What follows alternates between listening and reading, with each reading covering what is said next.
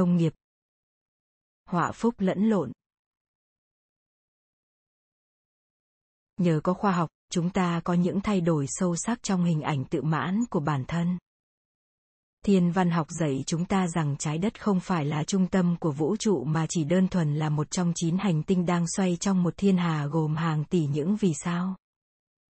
Từ kiến thức sinh học, chúng ta biết rằng con người không phải được Chúa Trời tạo ra một cách đặc biệt mà tiến hóa khoảng 10 triệu năm về trước cùng với các loài sinh vật khác. Giờ đây, khảo cổ học lại đang phá vỡ một niềm tin thiêng liêng khác rằng lịch sử loài người trong vòng một triệu năm cuối cùng là một thiên sử thi chỉ bao gồm những tiến bộ.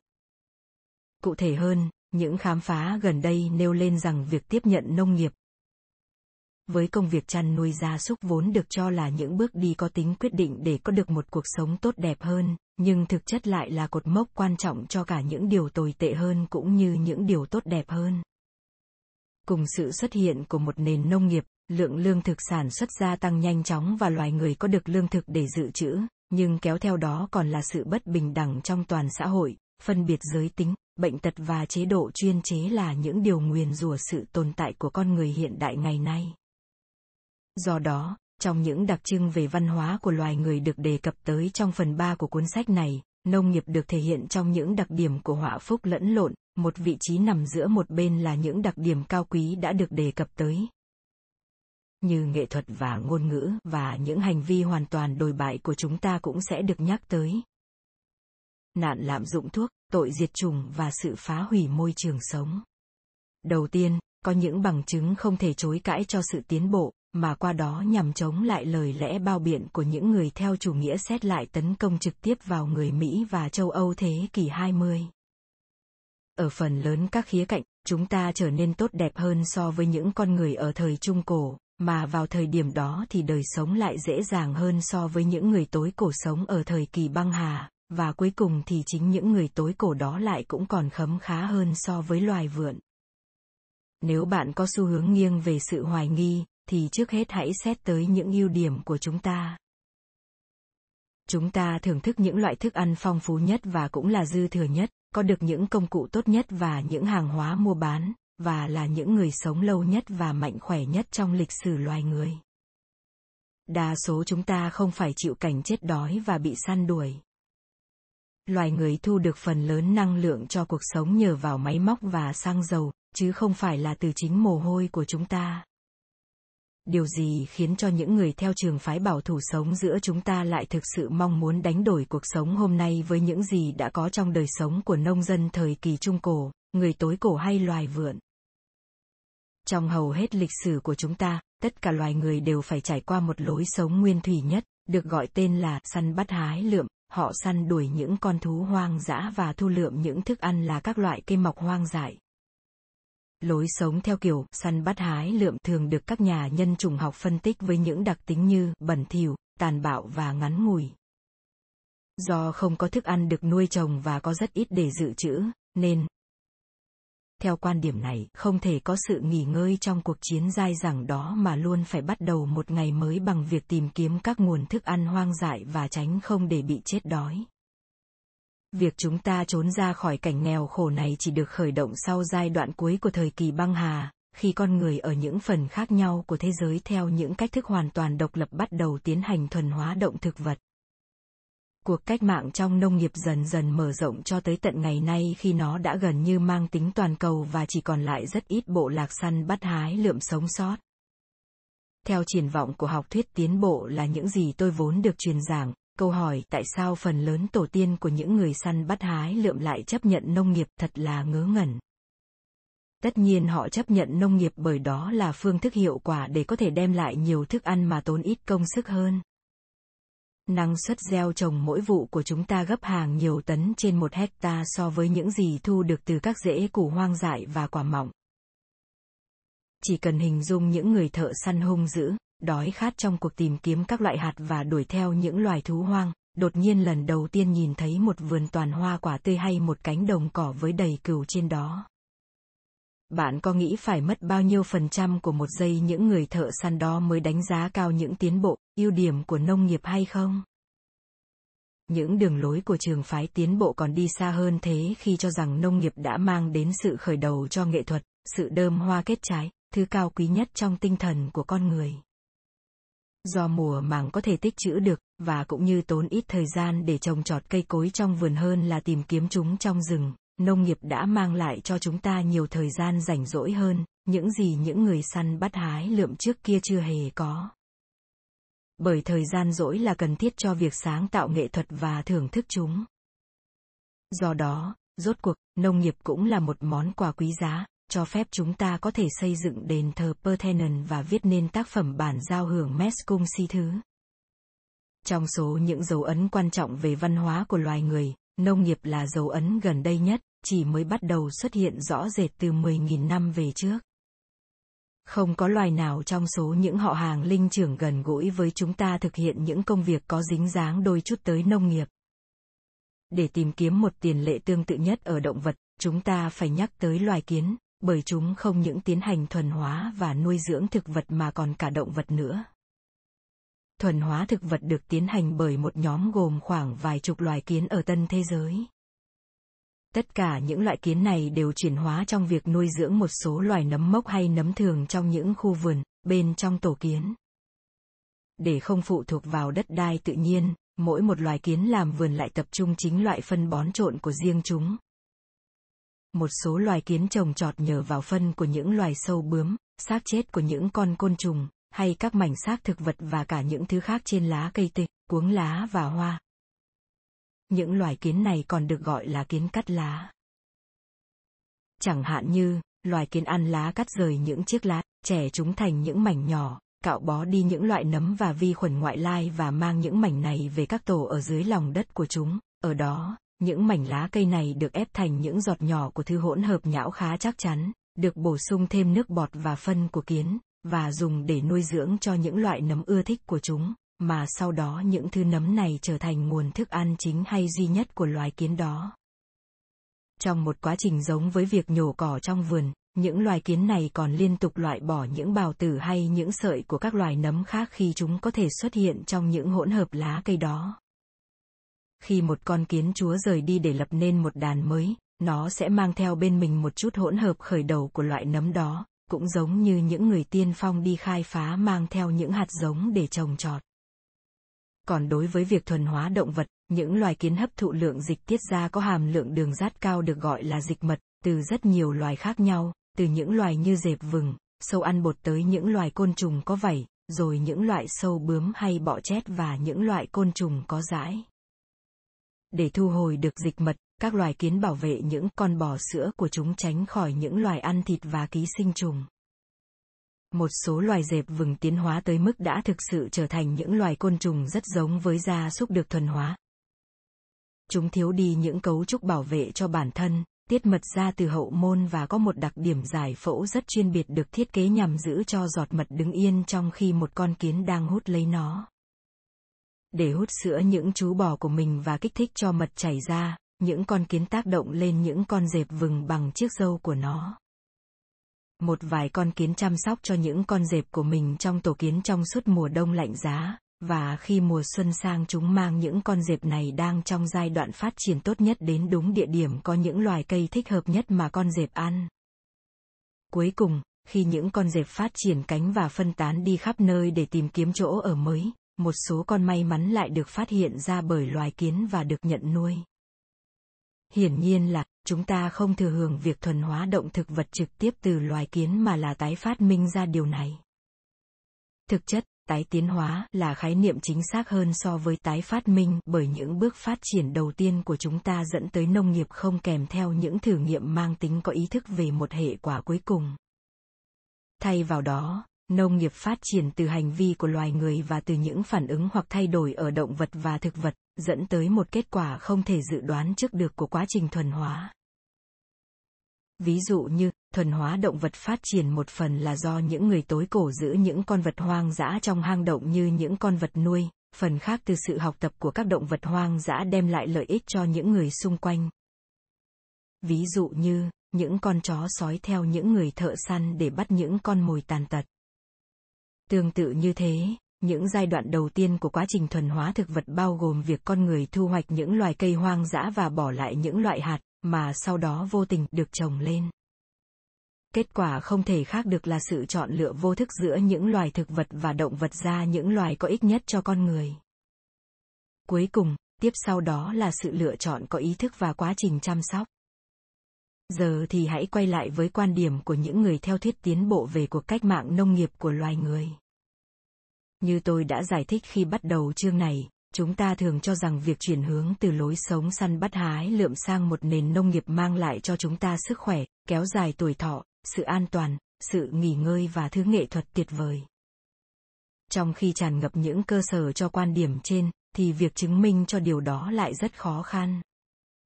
Làm thế nào bạn có thể thực sự chỉ ra rằng cuộc sống của con người 10.000 năm về trước đã trở nên khấm khá hơn nhờ vào việc chuyển từ săn bắt sang làm công việc nông nghiệp?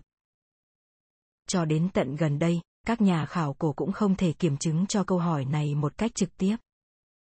Thay vào đó, họ phải sử dụng tới những kiểm tra mang tính gián tiếp, mà trong đó kết quả thật bất ngờ lại không ủng hộ cho quan điểm coi nông nghiệp như một điều may mắn hoàn toàn. Dưới đây là một ví dụ cho những kiểm nghiệm gián tiếp đó. Nếu nông nghiệp được coi như là một ý tưởng hoàn toàn tuyệt vời, chắc rằng bạn sẽ kỳ vọng nó sẽ lan rộng nhanh chóng, một khi nó đã phát triển ở một vài khu vực. Nhưng thực tế, những dẫn liệu khảo cổ lại cho thấy nông nghiệp phát triển xuyên suốt châu Âu với tốc độ chậm như sen bò, thậm chí chỉ khoảng gần 1 km mỗi năm. Từ sự khởi nguồn của nó ở vùng Viễn Đông khoảng 8.000 năm tia, CN, nông nghiệp tiến dần về phía Tây Bắc, lan tới Hy Lạp vào khoảng năm 6.000 trước công nguyên, Vương quốc Anh và bán đảo Scandinavia thì mới chỉ xuất hiện nông nghiệp 2.500 năm sau đó. Thực khó để bạn có thể gọi đó là một làn sóng đầy hứng khởi. Rất gần đây thôi vào khoảng thế kỷ 19, tất cả những thổ dân của bang California, giờ là vựa hoa quả của toàn nước Mỹ, vẫn duy trì đời sống săn bắt hái lượm, cho dù họ đã biết tới nông nghiệp qua việc trao đổi, mua bán với những thổ dân trồng trọt ở vùng Arizona. Liệu thổ dân có thực sự không nhìn thấy những lợi ích cho chính bản thân họ? Hay điều đó cho thấy họ đủ thông minh để nhìn nhận ẩn giấu bên dưới lớp vỏ lóng lánh của nông nghiệp là những hạn chế đã cài bẫy phần lớn những người còn lại như chúng ta? Một kiểm tra gián tiếp khác về những quan niệm tiến bộ là nghiên cứu xem phải chăng những người sống đời sống săn bắt hái lượm vào thế kỷ 20 có thực sự nghèo khổ hơn những người nông dân của chúng ta hay không. Giải rác trên khắp thế giới, chủ yếu là ở những vùng không thích hợp với việc trồng trọt, có khoảng vài chục nhóm người được gọi là những người nguyên thủy, giống với nhóm thổ dân Nam Phi sống ở sa mạc Kalahari, vẫn tiếp tục cuộc sống săn bắt hái lượm cho tới tận ngày nay. Đáng ngạc nhiên là, người ta đã phát hiện ra rằng những người này thực sự cũng có thời gian rảnh rỗi, ngủ rất nhiều và làm việc cũng không chăm chỉ hơn những người nông dân ở các vùng lân cận với họ. Chẳng hạn như, thời gian trung bình trong mỗi tuần mà thổ dân Nam Phi này dành cho việc tìm kiếm thức ăn được ghi chép lại là chỉ khoảng từ 12 đến 19 giờ. Có bao nhiêu người đọc cuốn sách này có thể có được một tuần làm việc ngắn đến vậy? Như một người đàn ông ở đó trả lời khi được hỏi là tại sao anh ta không cạnh tranh với những bộ tộc láng giềng bằng việc chấp nhận nông nghiệp. Tại sao chúng tôi nên trồng trọt, trong khi có rất nhiều quả cấp mang gớt trên trái đất này? Tất nhiên, dạ dày của chúng ta không thể chỉ chứa những loại thức ăn được tìm thấy, những thức ăn đó cần phải được chế biến để có thể ăn được, và công đoạn này tốn khá nhiều thời gian nhất là với những thứ như quả cây mang gớt. Do đó, có thể là sai lầm khi nhảy ngay sang cực đối lập so với quan điểm của người tiến bộ và nói rằng cuộc sống săn bắt hái lượm là cuộc sống hoàn toàn vui thích, như một số nhà nhân chủng học gần đây đã cho là như vậy. Tuy nhiên, cũng sẽ là sai lầm nếu nhìn nhận nó như một phương thức làm việc vất vả hơn nhiều so với người nông dân. So sánh với những người bạn là bác sĩ hay luật sư của tôi hiện nay, hay ông bà tôi những người trông coi cửa hàng vào những năm đầu thế kỷ 20, thì những người săn bắt hái lượm đó thực sự có nhiều thời gian rảnh rỗi hơn. Trong khi những người nông dân tập trung vào trồng trọt những loại thực phẩm cho hàm lượng tinh bột cao như lúa và khoai tây, thì sự hòa trộn giữa các loại động thực vật hoang dã trong khẩu phần ăn của những người săn bắt hái lượm đó cung cấp nhiều đạm hơn và một sự cân bằng tốt hơn những yếu tố dinh dưỡng khác. Lượng thức ăn trung bình trong một ngày của một thổ dân Nam Phi là tương đương với 2.140 calorie và 93 gram protein, lớn hơn đáng kể so với lượng ADA. Tức là giới hạn được đề xuất hàng ngày dành cho những người có kích thước cơ thể bé nhỏ nhưng hoạt động sống hết sức bận rộn. Những người săn bắt hái lượm rất khỏe mạnh, ít bị bệnh, tận hưởng một chế độ ăn uống hết sức đa dạng, và không trải qua nạn đói có tính chu kỳ như những người nông dân lúc thất bát, phụ thuộc nhiều vào một vài vụ chính trong năm. Việc có thể chết vì đói là điều gần như hoàn toàn không được biết tới với những thổ dân Nam Phi, những người sử dụng tới 85 loại thực vật hoang dã ăn được làm thức ăn, như những gì mà hàng triệu người nông dân Ireland và gia đình họ phải trải qua trong suốt thập niên 1840 khi loài dẹp vừng phá hoại khoai tây, vụ mùa chủ lực của họ. Do vậy, ít nhất cuộc sống của những người săn bắt hái lượm hiện đại cũng không phải là bẩn thỉu, tàn bạo và ngắn ngủi cho dù những người nông dân đang đẩy họ vào những khoảnh đất kém màu mỡ nhất còn sót lại trên trái đất này. Những người thợ đi săn trong quá khứ, khi mà vẫn làm chủ những vùng đất trù phú, khó có thể nói là có đời sống tồi tệ hơn những người thợ săn hiện đại. Nhưng tất cả những cộng đồng của những người thợ săn hiện đại đã chịu ảnh hưởng bởi xã hội nông nghiệp trong hàng nghìn năm không thể nói cho chúng ta về đời sống của người thợ săn trước khi có cuộc cách mạng nông nghiệp. Những nhìn nhận theo quan điểm tiến bộ thực sự tạo nên một lời tuyên bố về quá khứ xa xôi, cuộc sống của những con người sinh sống trên mỗi phần của thế giới đã trở nên tốt đẹp hơn khi họ chuyển từ việc săn bắt sang trồng trọt những nhà khảo cổ có thể xác định thời gian của sự chuyển hướng đó bởi những manh mối có thể phân biệt của các động thực vật hoang dã với những hóa thạch của các loài này sau khi đã được thuần hóa trong đống những tàn tích có từ thời tiền sử bằng cách nào mà con người có thể suy luận ra sức khỏe của những người tạo ra đống tàn tích thời tiền sử đó và qua đó kiểm tra trực tiếp những điều được coi là phước lành của nền nông nghiệp. Câu hỏi đó đã có lời giải đáp trong những năm trở lại đây, thông qua sự nổi lên của một ngành khoa học mới là cổ bệnh học. Kiếm tìm những dấu hiệu của những căn bệnh. Khoa học về các loại bệnh trong những hóa thạch của những người cổ xưa. Có nguồn gốc từ tiếng Hy Lạp Paleo. Có nghĩa là cổ xưa, ví dụ như paleontology cổ sinh vật học. Trong một vài trường hợp may mắn, những nhà cổ bệnh học có được những tài liệu nghiên cứu ngang bằng với các nhà bệnh lý học. Ví dụ như, các nhà khảo cổ nghiên cứu ở những sa mạc của Chile tìm thấy rất nhiều những xác ướp còn được bảo quản rất tốt mà ở đó tình trạng y học tại thời điểm qua đời có thể được xác định nhờ vào khám nghiệm tử thi, giống như người ta có thể làm với một cái xác còn tươi trong bệnh viện ngày nay. Phần của những thổ dân đã chết từ lâu ở trong các hang động khô giáo ở Nevada vẫn còn tồn tại một cách hoàn hảo trong điều kiện bảo quản rất tốt để có thể làm các xét nghiệm kiểm tra run móc và những loài ký sinh khác. Cho dù chỉ có xương của loài người mới được duy trì trong tình trạng có thể sử dụng được cho các nhà cổ bệnh lý học nghiên cứu, nhưng họ vẫn thường xuyên có được một con số đáng ngạc nhiên những suy luận về sức khỏe. Để bắt đầu, một bộ xương cho phép nhận dạng giới tính của con người đó, cân nặng và độ tuổi sắp xỉ tại thời điểm chết. Do đó, với một lượng xương vừa đủ, con người có thể xây dựng những bảng biểu về quá trình tử vong giống như những gì thường được sử dụng tại các công ty bảo hiểm nhân thọ nhằm tính toán tuổi thọ ước đoán và nguy cơ tử vong ở bất cứ độ tuổi nào cho trước. Các nhà cổ bệnh lý học cũng có thể tính toán những tốc độ của quá trình phát triển thông qua việc đo đạc những đoạn xương của những con người ở các độ tuổi khác nhau, kiểm tra những lỗ hổng trong răng, tìm kiếm những dấu hiệu của chế độ ăn có hàm lượng đường cao hay sự thiếu hụt men răng. Dấu hiệu của chế độ ăn nghèo dinh dưỡng lúc nhỏ tuổi và có thể phát hiện những vết sẹo có thể do những căn bệnh như thiếu máu, bệnh lao, phong hay viêm khớp mãn tính gây ra trong xương. Một ví dụ trực tiếp về những gì mà các nhà cổ bệnh lý học có thể biết được qua những bộ xương có liên quan tới những thay đổi lịch sử về chiều cao. Rất nhiều trường hợp trong thế giới hiện đại phản ánh cách mà sự cải thiện dinh dưỡng trong thời kỳ ấu thơ có thể dẫn tới những cá nhân cao hơn. Ví dụ như, chúng ta khom người để đi qua cửa trong những lâu đài có từ thời Trung Cổ được xây dựng cho những con người lùn hơn và suy dinh dưỡng. Các nhà cổ bệnh lý học nghiên cứu những bộ xương của người cổ đại ở Hy Lạp và Thổ Nhĩ Kỳ và phát hiện ra một điểm tương đồng rất đáng chú ý. Chiều cao trung bình của những người săn bắt hái lượm ở những khu vực này cho tới cuối thời kỳ băng hà là khá tốt, 1,8 mét đối với nam và 1,67 mét với nữ giới. Với sự tiếp thu nền nông nghiệp, chiều cao đã đột ngột giảm xuống, tới khoảng năm 4000 trước công nguyên, một giá trị thấp hơn được ghi nhận chi là 1,6 mét đối với nam và 1,52 mét với nữ.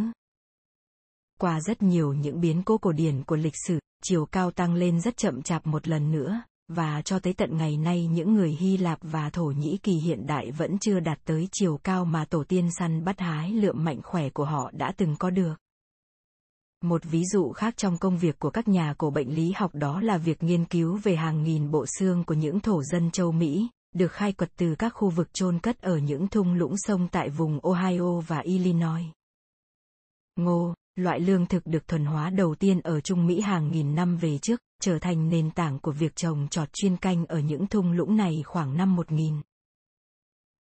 Cho tới tận thời điểm đó, những thổ dân săn bắt hái lượm có những bộ xương khỏe mạnh tới mức mà ở một khía cạnh nào đó gây ra trở ngại khi làm việc với chúng như một nhà cổ bệnh lý học đã phàn nàn. Cùng với sự xuất hiện của ngô, những bộ xương của những thổ dân đột nhiên trở nên rất đáng chú ý để nghiên cứu. Số lượng những lỗ hổng trong miệng của một người bình thường thay đổi từ ít nhất là từ một cho tới gần 7 lỗ, và những lỗ hổng răng, và những ổ áp xe trở nên cực kỳ phổ biến. Sự thiếu hụt men răng trong các răng sữa của trẻ nhỏ thể hiện rằng những bà mẹ đang mang thai và cho con bú thiếu dinh dưỡng trầm trọng. Bệnh thiếu máu tăng lên gấp 4 lần, trong khi bệnh lao được xác định như một đại dịch một nửa dân số mắc bệnh ghẻ cóc hay giang mai, và 2 phần 3 trong số họ mắc bệnh viêm khớp và rất nhiều bệnh do thoái hóa khác. Tỷ lệ tử vong ở mỗi lứa tuổi đều tăng lên, với hậu của là chỉ có 1% dân số sống qua độ tuổi 50, nếu so sánh với tỷ lệ 5% ở thời kỳ hoàng kim trước khi ngô xuất hiện. Gần như một phần năm trong tổng số dân chết ở độ tuổi từ 1 đến 4, có thể là bởi những đứa trẻ chập chững biết đi đó có sức kháng cự kém với sự thiếu ăn và những bệnh nhiễm trùng. Do vậy ngô, được coi là phúc lành dành cho tân thế giới, thực chất lại được chứng minh đã gây ra những thảm họa cho sức khỏe cộng đồng. Kết luận tương tự về sự chuyển biến từ việc săn bắn sang trồng trọt cũng xuất hiện trong các nghiên cứu về bộ xương ở những nơi khác trên thế giới. Có ít nhất là một nhóm gồm ba lý do giải thích cho những phát hiện trên rằng nông nghiệp là không có lợi cho sức khỏe. Trước tiên, những cư dân săn bắt hái lượm có thể tận hưởng một chế độ ăn uống đa dạng với những hàm lượng tương đương của các loại protein, vitamin và muối khoáng, trong khi người nông dân chủ yếu hấp thụ những thức ăn từ những loại lương thực là tinh bột. Tù nguyên nhân đó, dẫn đến người nông dân chỉ nhận được một lượng năng lượng rất thấp bởi hàm lượng dinh dưỡng nghèo nàn. Ngày nay chỉ với ba loại cây lương thực có hàm lượng tinh bột cao là lúa mì, gạo và ngô đã cung cấp tới trên 50% tổng lượng calori mà loài người hấp thụ. Thứ hai là, do sự phụ thuộc quá nhiều vào một hoặc vài vụ thu hoạch trong năm, những người nông dân phải chịu nhiều rủi ro về nạn đói hơn những người sống nhờ săn bắt nếu như một trong những vụ thu hoạch đó thất bại. Nạn đói của người nông dân Ireland do mất mùa khoai tây chỉ đơn thuần là một trong rất nhiều các ví dụ đó. Cuối cùng, phần lớn các bệnh truyền nhiễm và các ký sinh trùng hàng đầu của loài người vẫn chưa thể xác định được mãi cho tới khi có sự chuyển hướng sang nông nghiệp. Những kẻ giết người này tồn tại trong những xã hội đông dân, suy dinh dưỡng, định cư tại một nơi và liên tục chịu những truyền nhiễm ngược trở lại từ nước thải của những người khác và của chính họ. Ví dụ như những vi khuẩn tả không tồn tại lâu bên ngoài cơ thể con người. Nó phát tán rộng từ người bệnh này tới người tiếp theo qua con đường nhiễm bẩn nước uống bởi phân của người mắc bệnh tả. Bệnh sởi sẽ không thể tồn tại trong một cộng đồng người có số lượng nhỏ, một khi nó không thể giết hay gây ra hiệu ứng miễn dịch cho phần lớn những người có nguy cơ, nhưng chỉ trong những cộng đồng mà số dân lên tới hàng vài trăm nghìn người, nó mới có thể duy trì mãi mãi. Những bệnh dịch theo số đông như vậy không thể xuất hiện ở những nhóm người sống nhờ vào công việc săn bắt phân bố lẻ tẻ và thường xuyên di chuyển trong các lều trại. Bệnh lao, phong hay dịch tả chỉ chờ đợi tới khi có sự phát triển của nền nông nghiệp, trong khi bệnh đậu mùa hay dịch hạch và sởi thì chỉ mới xuất hiện từ hàng nghìn năm trước trong quá khứ cùng với sự phát triển của những nhóm cư dân đông đúc hơn nữa tập trung ở các thành phố. Bên cạnh sự thiếu ăn, chết đói và bệnh dịch, hoạt động nông nghiệp còn mang tới một sự xấu xa đáng nguyền rủa nữa của loài người. Sự phân chia tầng lớp xã hội. Những người săn bắt hái lượm có rất ít hay hầu như không có thức ăn để dự trữ, và cũng không có những nguồn thức ăn tập trung như một khu vườn hay đàn bò. Thay vào đó, họ sống nhờ vào những thực vật và động vật hoang dã mà họ bắt được mỗi ngày. Mọi người trừ trẻ nhỏ, người ốm và những người quá già đều tham gia vào cuộc tìm kiếm nguồn thức ăn. Do đó, sẽ chẳng có ai là vua, không có những người làm công việc chuyên môn hoàn toàn, không có các tầng lớp ăn bám xã hội, sống béo tốt nhờ cướp lấy phần thức ăn từ những người khác. Chỉ trong một xã hội có đời sống nông nghiệp mới có sự đối lập giữa một bên là đa số những người mang đầy bệnh tật với một bên là sự gia tăng một số người thống trị khỏe mạnh, không làm ra của cải. Những bộ xương từ những lăng mộ Hy Lạp cổ ở Mycenae khoảng những năm 1500 trước công nguyên cho thấy những người trong hoàng tộc thưởng thức một chế độ ăn tốt hơn so với những thường dân, nhờ thế mà những bộ xương của những người quý tộc dài hơn từ 5 đến 7 cm và có những chiếc răng tốt hơn. Trung bình chỉ có một chứ không phải là sáu lỗ hổng cũng như những chiếc răng bị khuyết. Trong số những xác ướp từ những khu hầm mộ ở Chile khoảng năm 1000, những tầng lớp thống trị được phân biệt không chỉ bởi những đồ tỉ táng, vật dụng, những chiếc kẹp tóc bằng vàng mà còn bởi một tỷ lệ nhỏ hơn tới 4 lần những thương tổn ở xương phát sinh từ các bệnh truyền nhiễm. Những dấu hiệu của sự phân hóa sức khỏe trong cùng một cộng đồng các cư dân nông nghiệp trong quá khứ xuất hiện với quy mô toàn cầu trong thế giới hiện đại. Với hầu hết những người dân Mỹ và châu Âu, tranh cãi về việc con người nhìn chung có thể trở nên khấm khá hơn khi là những người săn bắt hái lượm so với chúng ta ngày nay nghe chừng thật lố bịch, bởi phần lớn mọi người trong xã hội công nghiệp ngày nay đều có sức khỏe tốt hơn so với những người săn bắt hái lượm. Tuy nhiên, chính những người Mỹ và châu Âu ngày nay lại đang là giai cấp thống trị thế giới, sống phụ thuộc vào dầu hỏa và những nguyên liệu nhập khẩu từ các nước có số dân làm nông nghiệp rất lớn và có những tiêu chuẩn về sức khỏe kém hơn rất nhiều. Nếu bạn có thể lựa chọn để trở thành một trong số những con người sau. Một người dân trung lưu ở Mỹ, một thổ dân Nam Phi sống nhờ săn bắt và một người nông dân ở Ethiopia, thì sự lựa chọn đầu tiên rõ ràng là tốt nhất cho sức khỏe, còn chọn lựa cuối cùng có lẽ là kém nhất về sức khỏe.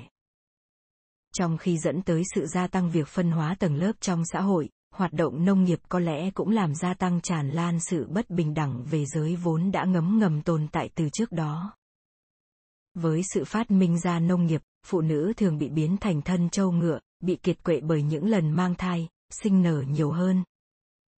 Xem dưới đây và do đó, cũng có sức khỏe yếu hơn. Ví dụ như, trong các xác ướp của người Chile vào những năm 1000, số lượng phụ nữ vượt hơn hẳn đàn ông trong tỷ lệ mắc các bệnh viêm khớp mãn tính và các thương tổn về xương do những căn bệnh truyền nhiễm. Ngày nay, trong các cộng đồng cư dân nông nghiệp ở New Guinea, tôi cũng thường sửng sốt khi nhìn thấy những người phụ nữ mang vác những bao nặng rau xanh và củi trong khi những người đàn ông thì chỉ đi tay không. Trong một lần tôi đề nghị trả tiền cho những người dân trong làng để mang những đồ tiếp tế của tôi từ đường băng sân bay về tới trại trên núi, và một nhóm người đàn ông, phụ nữ và trẻ em cùng tình nguyện xin làm. Thứ nặng nhất là một túi gạo khoảng gần 50 kg, mà tôi đã buộc vào một cái cọc và đề nghị một nhóm gồm bốn người đàn ông cùng vác trên vai. Nhưng cuối cùng, khi tôi đuổi theo kịp những người dân làng đó, thì những người đàn ông lại đang mang những túi nhẹ hơn, trong khi một phụ nữ có cân nặng còn nhỏ hơn trọng lượng của bao gạo thì lại đang còng lưng cõng bao gạo, chống đỡ với sức nặng của nó bằng một chiếc dây thường buộc qua thái dương của mình. Như trong lời tuyên bố rằng nông nghiệp đặt ra những nền tảng của nghệ thuật thông qua việc mang tới cho chúng ta nhiều thời gian rảnh rỗi hơn nhưng những cư dân săn bắt hái lượm trung bình ít nhất cũng có thời gian rảnh rỗi ngang bằng với những người nông dân tôi thừa nhận rằng một vài người trong những xã hội công nghiệp và nông nghiệp được tận hưởng sự nhàn nhã nhiều hơn những người dân săn bắt hái lượm. Những điều đó phải trả giá bằng việc có rất nhiều người khác phải chu cấp cho họ và có quá ít thời gian rảnh rỗi. Không nghi ngờ gì nữa, nông nghiệp giúp cho có thể duy trì những người hoàn toàn chi làm nghề chế tác và các nghệ sĩ, mà nếu không có họ chúng ta không thể có một lượng lớn đến vậy những công trình nghệ thuật có quy mô hoành tráng như nhà thờ Sistine hay thánh đường Cologne. Tuy nhiên, toàn bộ sự nhấn mạnh về thời gian rảnh rỗi như một nhân tố quyết định trong việc giải thích những khác biệt về mặt nghệ thuật giữa các xã hội loài người với tôi dường như là sự lạc lối không phải là do sự thiếu thời gian đã ngăn cản chúng ta ngày nay để có thể vượt qua được vẻ đẹp của ngôi đền Parthenon. Trong khi những tiến bộ về kỹ thuật của thời kỳ hậu nông nghiệp thực sự khiến những dạng nghệ thuật mới trở thành hiện thực và việc trưng bày nghệ thuật trở nên dễ dàng hơn, thì những bức vẽ và tranh khắc tuyệt vời ở quy mô nhỏ hẹp hơn những gì có trong thánh đường Cologne đã thực sự được tạo nên bởi những người săn bắt hái lượm Cro-Magnon 15.000 năm về trước nghệ thuật tuyệt đẹp vẫn còn được tạo nên trong thời hiện đại bởi những người săn bắt hái lượm như người Eskimo hay thổ dân ở vùng Tây Bắc Thái Bình Dương. Thêm vào đó, khi chúng ta tính toán những con người đặc biệt mà xã hội của họ có thể chu cấp đủ cho đời sống sau quá trình phát minh ra nông nghiệp, chúng ta nên nhớ lại rằng không chỉ có Michelangelo hay Shakespeare mà còn là cả những đội quân thường trực của những kẻ giết người chuyên nghiệp. Cùng với việc khám phá ra nông nghiệp, kẻ thống trị đã trở nên mạnh hơn, nhưng cũng có rất nhiều người trở nên tồi tệ đi. Thay cho đường lối của những người theo quan điểm tiến bộ rằng, chúng ta lựa chọn nông nghiệp bởi điều đó tốt cho chúng ta, một người hoài nghi có thể hỏi bằng cách nào chúng ta rơi vào cạm bẫy của nông nghiệp cho dù sự tồn tại của nó như một điều tốt xấu lẫn lộn. Câu trả lời nằm gọn trong câu ngạn ngữ. Điều có thể luôn luôn là đúng đắn nông nghiệp có thể chu cấp đời sống của nhiều người hơn rất nhiều so với đời sống săn bắt hái lượm cho dù có hay không việc nó cũng mang tới nếu tính trung bình là thêm lượng thức ăn cho mỗi người. Mật độ dân số của những người săn bắt hái lượm ít nhất đã tăng thêm gấp 10 lần. Một phần nữa là, điều này còn bởi vì một hecta đất trồng trọt hoàn toàn cho những sản phẩm ăn được tạo nên một sản lượng trên một tấn thức ăn, do đó khiến một người có thể nuôi được nhiều miệng ăn hơn, so với một hecta rừng với lác đác một vài loại cây có thể ăn được. Thêm nữa là, bởi vì những người săn bắt hái lượm có đời sống du mục buộc phải giữ khoảng cách giữa những lần sinh con trong một khoảng thời gian 4 năm bằng cách giết bớt những đứa trẻ sơ sinh và những cách khác nữa, bởi người mẹ phải bế theo đứa con chập chững của mình cho đến khi nó đủ lớn để có thể theo kịp những người lớn. Do những người mẹ nông dân sống định cư không gặp phải vấn đề này, nên một người phụ nữ có thể và thường sinh con kế tiếp cứ sau 2 năm một. Có thể nguyên nhân chủ yếu chúng ta nhận thấy là rất khó để phủi sạch những quan niệm truyền thống rằng nông nghiệp theo một cách không rõ ràng là tốt cho chúng ta bởi không có chút nghi ngờ rằng điều đó đồng nghĩa là có thêm nhiều tấn thức ăn trên mỗi hecta. Chúng ta quên đi rằng nó cũng dẫn tới nhiều cái miệng cần phải nuôi và do đó sức khỏe cũng như chất lượng cuộc sống lại phụ thuộc vào lượng thức ăn trên mỗi đầu người do mật độ của dân số trong cộng đồng người săn bắt hái lượm tăng chậm chạp ở cuối thời kỳ băng hà, những nhóm người này buộc phải lựa chọn theo cách có thể là có ý thức hoặc không giữa việc nuôi thêm nhiều miệng ăn bằng việc tiến những bước đầu tiên tới nông nghiệp, hay tìm một cách khác để hạn chế sự gia tăng dân số. Một vài nhóm người đã chấp nhận giải pháp đầu tiên mà không thể thấy hết được những hiểm họa của nông nghiệp, và tận hưởng những quyến rũ của sự dư thừa ngắn ngủi mà mình có cho tới khi dân số tăng lên bắt kịp với sự gia tăng sản lượng năng suất thức ăn. Những nhóm người như vậy giao phôi lẫn lộn với nhau và sau đó hất cẳng hay giết chết những nhóm người lựa chọn sự duy trì đời sống săn bắt hái lượm, bởi 10 người nông dân đói ăn có thể thừa sức hạ được một người đi săn khỏe mạnh. Điều đó không có nghĩa là những người săn bắt hái lượm kia sẽ từ bỏ lối sống của mình, nhưng cũng đủ để nhận thấy rằng những người không chịu từ bỏ sẽ bị tống ra khỏi tất cả những phần đất đai ngoại trừ những gì mà người nông dân không thèm đếm xỉa tới. Những người sống đời sống săn bắt hái lượm ngày nay chủ yếu vẫn tồn tại giải rác trong các khu vực mà không thể sử dụng cho mục đích nông nghiệp, chẳng hạn như vùng Bắc Cực và các sa mạc. Đến thời điểm này thật là nhẫn tâm khi nhắc lại những lời phàn nàn chung chung rằng khảo cổ học là một thứ gì quá xa xỉ, đắt đỏ, liên quan tới quá khứ xa xôi và chẳng mang lại bài học gì cho hậu thế. Các nghiên cứu khảo cổ về sự khởi đầu của nông nghiệp đã tái tạo cho chúng ta một giai đoạn mà ở đó loài người đã có một trong những quyết định trọng đại nhất trong lịch sử của mình. buộc phải lựa chọn giữa việc giới hạn sự gia tăng dân số và việc cố gắng gia tăng sản lượng thức ăn, chúng ta đã chọn lựa để rồi sau đó là kết thúc với nạn đói, chiến tranh và chế độ chuyên chế. Sự lựa chọn tương tự mà chúng ta cũng đang phải đối mặt tới trong thế giới hiện đại, có khác chăng là chúng ta có thể học hỏi gì từ quá khứ hay không? Những người săn bắt hái lượm đã tiến hành một lối sống thành công nhất và cũng tồn tại bền bỉ nhất trong quá trình phát triển của loài người. Ngược lại, chúng ta vẫn phải đấu tranh với những vấn đề mà nảy sinh từ nông nghiệp và chưa thể nói rằng chúng ta đã giải quyết được chúng. Thử cho rằng một nhà khảo cổ học từ bên ngoài vũ trụ tới thăm chúng ta đang cố gắng giải thích lịch sử loài người cho những người cùng đi với mình. Người khách tới thăm có thể minh họa những kết quả của những khám phá của ông ta bằng chiếc đồng hồ có 24 giờ thể hiện cho 100.000 năm của quá khứ thực sự. Nếu cuộc đua của lịch sử loài người xuất phát lúc nửa đêm, vậy thì chúng ta hiện nay có thể đang trong thời điểm gần cuối của ngày đầu tiên. Chúng ta sống như những người săn bắt hái lượm trong gần như toàn bộ ngày đó, từ nửa đêm tới bình minh, buổi trưa rồi hoàng hôn. Cuối cùng, ở thời điểm lúc 11 giờ 54 phút buổi đêm, chúng ta chấp nhận nông nghiệp. Trong sự hồi tưởng về dĩ vãng, quyết định này là không thể tránh khỏi, và không có câu hỏi nào được đưa ra là tại sao không quay trở lại. Nhưng cùng với việc tiến đến nửa đêm lần thứ hai, liệu những cảnh khốn khổ của người nông dân châu Phi hiện tại có dần lan rộng rồi nhấn chìm tất cả chúng ta hay không? Hay là không biết bằng cách nào, chúng ta sẽ có thể giành lấy những lợi hại có sức quyến rũ kia, những gì mà chúng ta tưởng tượng ra ẩn dưới vẻ lấp lánh bề ngoài của nông nghiệp, và như thế tới một chừng mực nào đó lảng tránh chúng ta ngoại trừ dạng lẫn lộn của nó. Thank you